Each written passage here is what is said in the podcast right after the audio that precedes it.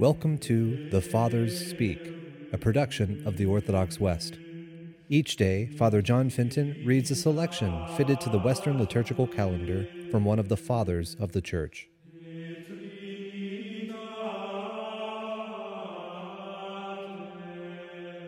From a homily by our Father among the Saints, Basil the Great. Take care that the destiny of the wicked rich is not your destiny. Their history has been written to help us avoid being like them. Therefore, imitate the earth. Like it, you should bring forth fruit. Do not show yourselves worse than something which has no soul. It is not for her own pleasure that the earth brings forth her fruits, it is for your service. But you have this advantage that the benefits of your benevolence will ultimately return to you for benefactors always reap the reward of the good they have done. You have given to the poor. You have given, and it is returned to you with interest. The wheat, when it falls to the ground, produces for the sower. Similarly, the bread that you give to the poor is a source of future profits.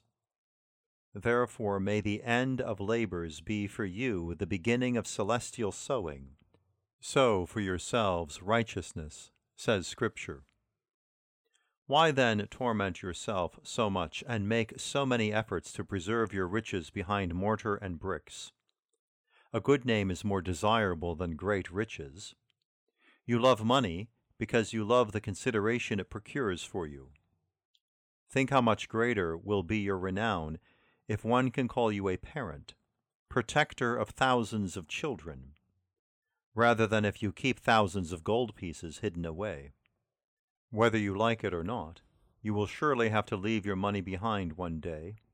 On the contrary, the glory of all the good you have done will go with you before the sovereign master, when an entire people will hasten to defend you before the judge of all things, and will confer titles showing that you nourished and assisted them, and that you have been good.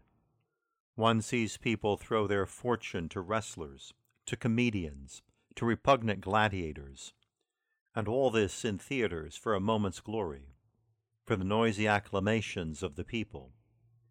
And would you count the cost when you can elevate yourself to so great a glory?